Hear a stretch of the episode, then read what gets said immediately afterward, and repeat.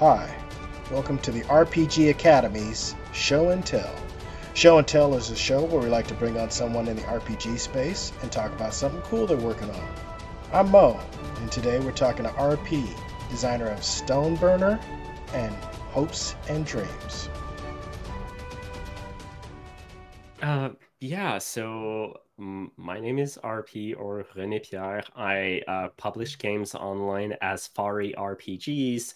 And yeah, I'm I'm mostly like a independent tabletop publisher based in Quebec, Canada, and mostly like focused on like the way I describe it is like action-packed, accessible, fiction-driven TTRPG experiences. That's that's basically my pitch. The kind of games that I make are always about like, okay, how can we create drama? How can it be action based? Like, uh, how can we focus as much as we can on the narrative, and how can we build mechanics that like kind of like all revolve around all those themes. So that's that's kind of like my my elevator pitch. I'm a fan of like action pad games. I'm a fan of like um like also SRDs in general. So I'm I, I love making things that other people can act. So I often open license my work and mm-hmm. also during the day i'm a s- software engineer so i'm also a fan of like development in general and i like design a bunch of software for the ttrpg community Nice.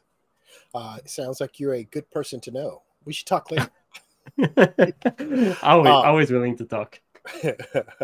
um, talk to what? What's what's the pitch for um, uh, your your the game you just kickstarted? Yeah, so um, a bit earlier this year, we uh, I I kickstarted a game called Stoneburner, and Stoneburner is oh let, let me get let me get the actual sentence that I used. Right, uh, right, right. It's a solo friendly TTRPG of demon hunting and community building in a dwarven asteroid mine. So basically the pitch is if you take Doom and mix it with like um Dwarf Fortress and like you put it in space like the Expanse that's basically the kind of game that you that you get. So it's a in this game every player plays a dwarf and the game starts by all the players receiving a letter from a dead relative who has bequeathed you the leadership of a dwarven house as well as um like the keys to a dwarven mine that's on an asteroid belt. But like bad luck, the asteroid belt mines are actually haunted by fire spitting demons from the underworld. So, but like dwarves being dwarves, I mean, they're between a rock and a hard place, but they're still gonna like make do. They're gonna like, it's a home. It can be a home. There's potential where where where there. Some people may see darkness and danger, and they see they see a future community. So the goal of the players are is basically to take back the mines, explore them, gather like salvage what can be salvaged and get some minerals out of there get credits as a result and use those credits to rebuild the community. And there are like mechanics for all of that like exploring dungeons as well as like getting those credits and investing those credits in actual buildings. There's a mm-hmm. like a building uh, mechanic where you can add new buildings to your settlement where like each uh, building gives new abilities to the group. So it can be played um, either by yourself as a solo experience or you can play as a group. and uh, it is actually a partnership between me and uh, the artist and game designer Galen Pejeau. He's based in the uh, United States. He's uh, like a dear friend, a fantastic illustrator, and he's responsible for basically the entire art direction of uh, that game. While I was mostly focused on everything that was related to like the text and the mechanics and layout. Nice. Oh, I really want to talk more about uh, how all of that works. But how did you get into game design? Uh, well, in initially, like I was like I first started interacting with the community as a software developer. So when I got into games in general was when I discovered the Fate RPG system, and I was mm. I became like a huge fan of how it was like very focused on, on on the fiction and the way that aspects were always tied back to mechanics and things like that. I like a huge Fate fan, and I wanted to play Fate online with my friends, and there was no virtual tabletop online that I could, um, like that I liked basically. So I was like, well, I'm a software engineer, so I might as well code my own. So I developed something, published it online, went on Reddit and sent it to folks like, "Hey, I'm using this to play Fate with my friends. If you like it, take it. It's free, right? It's free. It's open license. To just just have fun. And if you have feedback, send it my way." And like what started as like two, three people using it is now like more than five thousand people using it monthly. And now like this app usually like at the start only was developed for fate and now it supports any ttrpg system you can dream of. You like the character sheets are flexible and then you can create scenes and port your characters. All play online roll dice chat whatever you you want. So it's like it started from there and then eventually i was like hey maybe i can like uh I started reading about Fate toolkits and how to uh, customize Fate. And from that, I was like, hey, this is cool. Maybe I can also act other games myself. So I started acting things with Blades in the Dark and then eventually got into game design from there. That is a very long um, path to game design. yep. He's like, yeah, so I want to play, but I couldn't play, so I built a VTT that is awesome. Um, so, um, back to Stoneburner. What are some of the experiences and feelings people are going to get from playing Stoneburner? Um, I think there's like, it, it's kind of like two conflicting aspects that are always like fighting each other but it i think it's also what like gives like such a cool vibe to the game. I think that like someone described it as like uh cozy horror or something like that whereas like there is like very very um harsh things like everything out there is out there to kill you right space is right. against you the demons are against you there are human corpse who like probably want to steal the mine from you and get the the, the minerals that are that are there so like life is harsh, but right. also like there's this whole aspect of like, yeah, but like we're we're we're gonna make it. We're gonna rebuild our settlement and like all this aspect of like interacting with the community, rebuilding things together, all the camaraderie with the with the players and the people that like interact with them. So like those are basically the themes that you you'd get from this in terms of like um the teams coming from the fiction itself, right? How how does how does community and building community work as a mechanic in the game? So there, are um, there's a couple of uh, aspects. The first, first is like um, how you rebuild like the community itself. So how you uh, get like credits, and then you use those credits to like add new buildings to the settlement. So inside the game, the game basically guides you into not only like the buildings are not just like a mechanic thing. It's not just now you have a building, you have an ability, now go back in the mine. Right. Like there there's actually like a couple of like paths in the in the game that says, well, actually just spend a bit of time like ask questions about like who is like managing that building? You have a you now have a house or you have a new mm-hmm. cemetery or you have a forge. Who's responsible for that? Who works there? And like how do people react to this? And like how about other dwarven houses? How do they feel like uh, is your your leadership leadership affecting their life? Are they happy about that? So basically, every time you interact with the community aspect, the game prompts you with with questions as to like fill details as to what what surrounds your your um, the changes that you're making to the community. So that that this is basically how like the the, the fiction ties with the mechanic at that point. Nice and this is just uh, something you narratively generate, or is there dice rolling during this part of the phase of the game?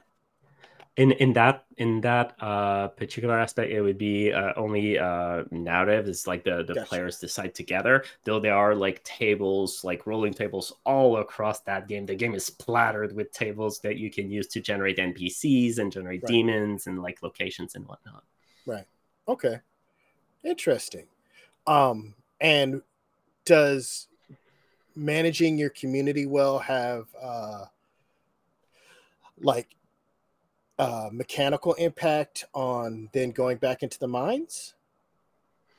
Uh, well, it it it depends. Not not per se. Like uh, there are, you don't have like a, a community grade that like increases or decreases or something like that, right? Gotcha. But like uh, one thing that you can do is that like the game is equipped with like a, um, a, positioning system. So every time you're making like some sort of check or whatever, the the, the group looks at like the fiction and what has been established so far as being true in the fiction and use it to establish how impactful your action may be because of that. So, if, for example, you spend some time talking with an NPC and that NPC gives you like uh, like an item for whatever reason, and you use that item in the mine, well, because you're using that item, maybe you're going to get a better position when trying to do something. Maybe you're going to get a dire, a, sorry, a dire position because right. like that item isn't like the right tool for the job. Gotcha.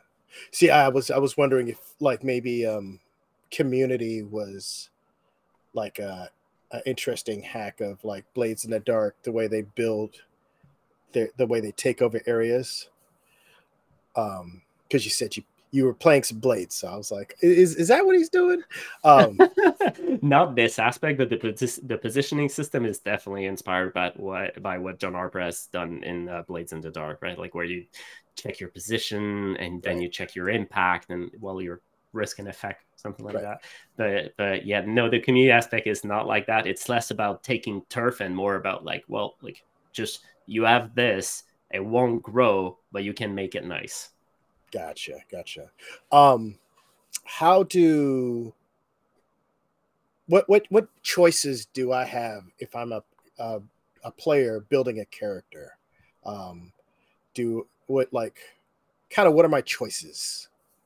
Right. Um, so the the games uh, the game starts by by basically this like guiding you towards creating your character. So like the um, it will, you will roll a couple of dice here and there to randomly determine, for example, like the amount of health that you start with. It's called resilience. That game, like uh, there are tables for generating your name, uh, like which is one of my favorite part in the game. Like rolling a couple of dice and you have like a super cool badass dwarven name. Like right, right. um, but uh, apart from that, the gum the game comes with uh kits. So those mm-hmm. are basically the classes of the game and uh, by default, we were supposed to have five of them. So we had like I may forget a couple, but we have like the the Stanchion, which is like a paladin kind of like class. We have uh, the Sounder, which is kind of like your classic sniper long range uh, rifle. We have the Striker, which is like a military uh, kind of guy. Uh, we uh, have the Spellwinder, who is like our wizard who can conjure items mm-hmm. from rocks we have the sinker, which is like your engineer, and then um, we that that was the initial plan, right? Like we didn't have any stretch goals for the campaign, and just like we went live and like this is our game. We hope you like it. Right. And people liked it so much that like the campaign totally blew out of proportion, and people were asking about stretch goals. So we're like, well, might as well reach out to a couple of friends. So right. um, we reached out to Andrew Boyd of Pandian Games, Alan Bahr of Gallant Knight Games, Spencer Campbell of Gila RPGs, Navy and Sean Drake from a couple of Drakes, and Mate- Matteo Suteri uh, from Pum- Pumpkin, uh, doing some tiny pumpkin games. Mm-hmm. So uh, talked with all of them and we were like do you want to build a new kit for the game uh, do you want to build new sectors which are basically like the dungeon generated right. t- generation tools and they, they all said yes so now wow. we we we got to add like uh four four or five new kits so we have like a the Scion, which is like a um, a younger dwarf who can imitate the other dwarves in the party. We have the Stalwart, who's like a healer, kind of Pal- a Paragon kind of uh, kind of class. Um, we have I'm forgetting the other names because no, they're no. not in the final book, but we have like a robot dwarf that's right. coming. Uh, some sort of like cult shadow assassin raven dwarf that's coming, and like, and this one, this may be an exclusive for the podcast because I haven't said it to like uh, anybody yet. But Mateo's cooked uh, a kit that is uh, that's the only kid that's not dwarven based, and it's a demon. You can play oh, as a demon. Oh, so there we go. So it sounds like uh, you when you when you pick up this game, it's clear that you're gonna go and you're gonna fight demons, and that's what you're gonna do. Like it, you know, it doesn't sound like you have a talkie character. It doesn't sound like you have someone who dances for distraction. no, like, I, I, all the illustrations are like those people have guns and turrets. Like right, right, right, right, right, right, right, right. Nice. Um, how do you so you're using position and something like position and effect uh, from blades in the dark um how are you how are you managing the combats in the game? Um is it uh one of the weird things about uh blades in the dark to me was that um you know when you roll to fight you weren't rolling to hit. You were rolling to see how the fight resolved.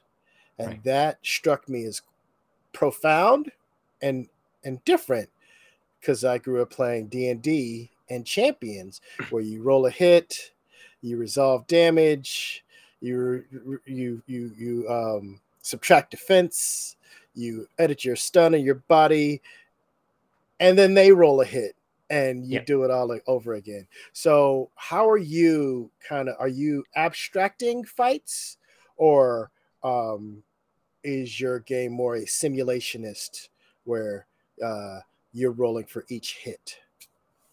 Uh, definitely the latter. So we, I, I wasn't sure. I knew this game would have combat, but I wanted to make it quick. I wanted it to hurt hard, mm-hmm.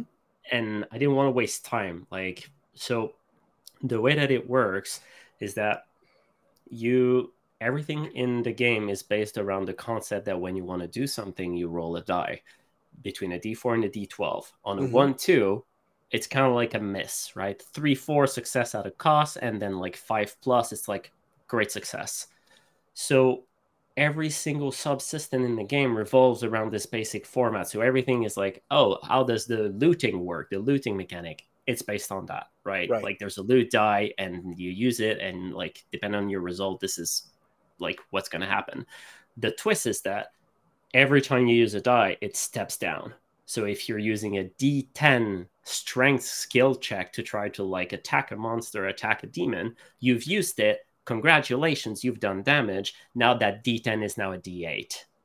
And gotcha. you use it again, it's a D6 until it reaches a D4 and then stays there. So what so, is that supposed to um what, what is what what feeling or what what sense does that give you in the game?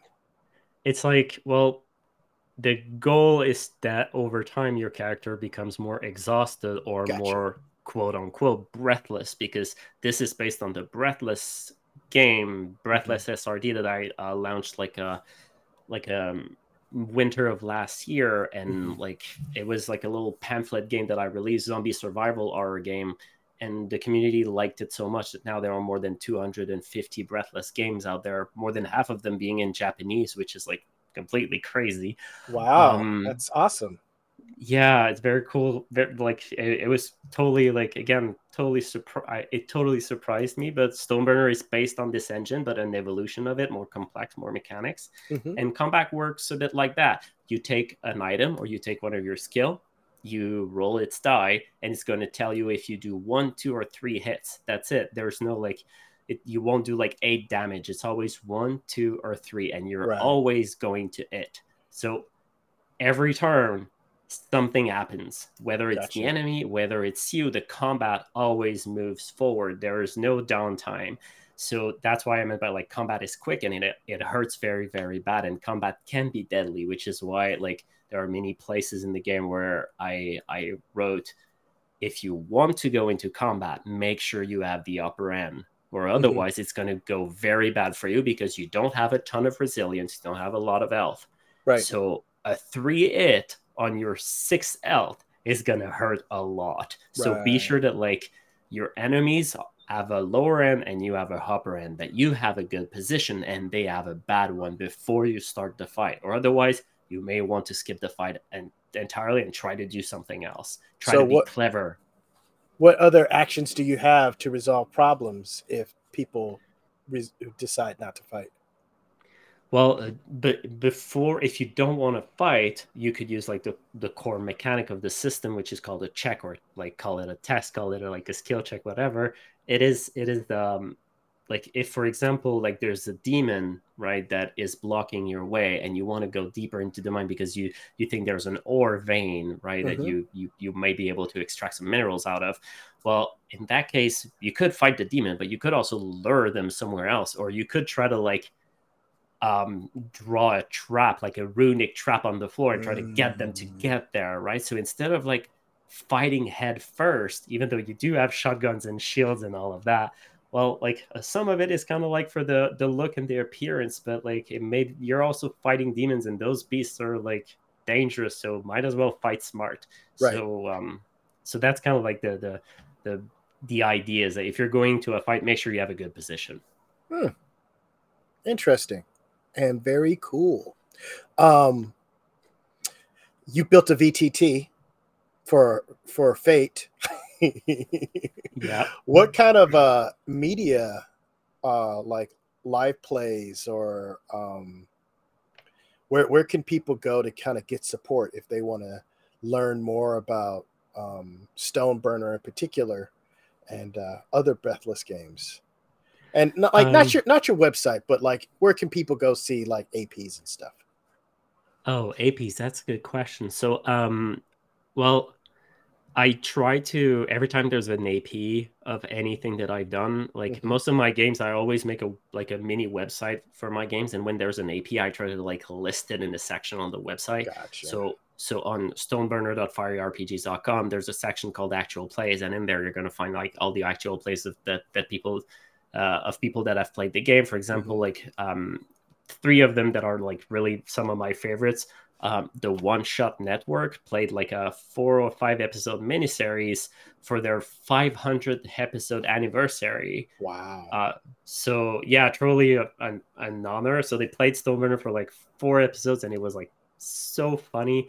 Um, there's also one by Errant Adventures, Mhm. uh, which is like a solo play, actual play, which is very very cool.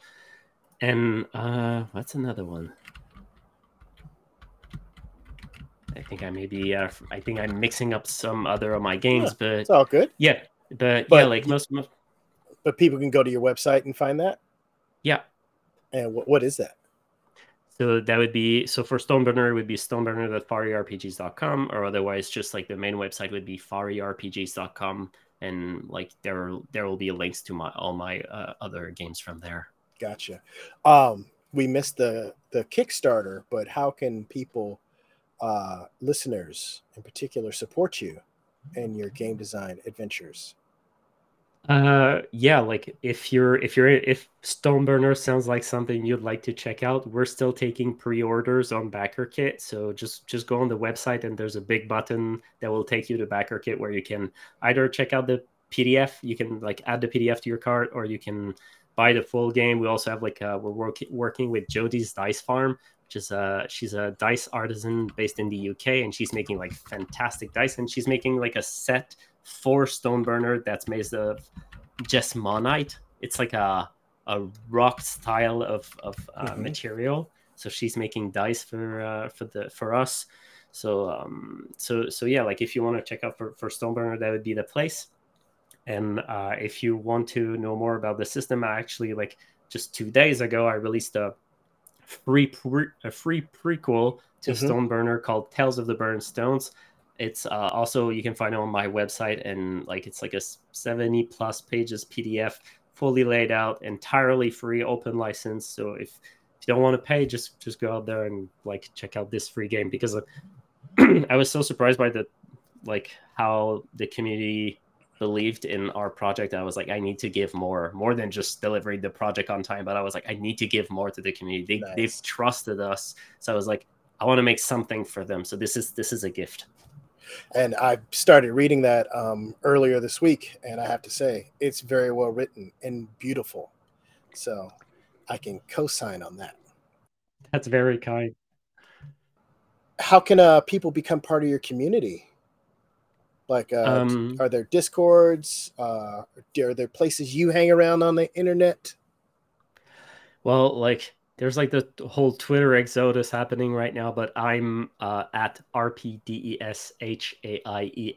on Twitter, or you can find Fari RPGs. There's a link to Fari RPGs to my main account from there. Right. Um, but yeah, I'm on Twitter, and the same handle is on Threads, Blue Sky, like all, all the other alternatives, Mastodon, Dice Camp, whatever. So I'm RP D-E-S-H-A-I-E-S everywhere. Um, but apart from that, we do have a Discord. We're like uh, more than like a thousand members now in the Fari Wow. community Discord. Um, so farirpgs.com slash Discord will take you right into our uh, into our community. There we go. Thank you so much for your time, RP. Um, I'm constantly amazed at like your ability to put out games, and uh, I, I look forward to gaming with you one day soon. Yeah, I'd love it, and thank you so much for having me. Thanks for listening to the RPG Academy podcast. We do this show out of love for the hobby and the desire to be ambassadors, welcoming more people into this community.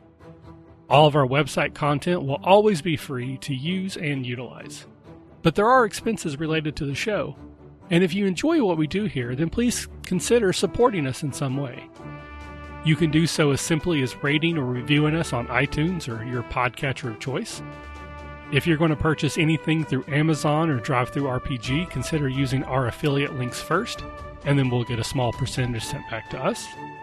You can do a single direct donation through PayPal using the paypal.me slash the RPG Academy, or consider joining our Patreon campaign at patreon.com slash the RPG Academy.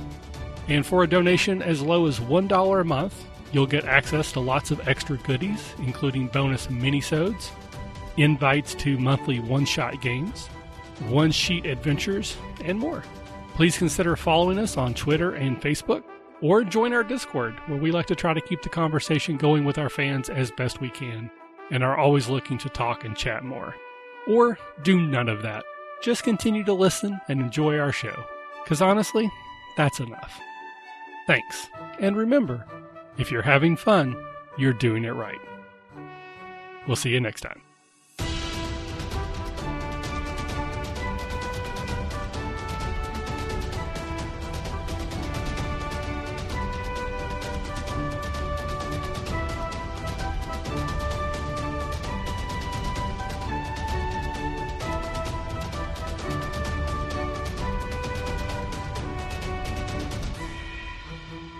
The music used for our intro and outro is Fly a Kite by Spectacular Sound Productions, used under the Creative Commons Attribution Share Alike license.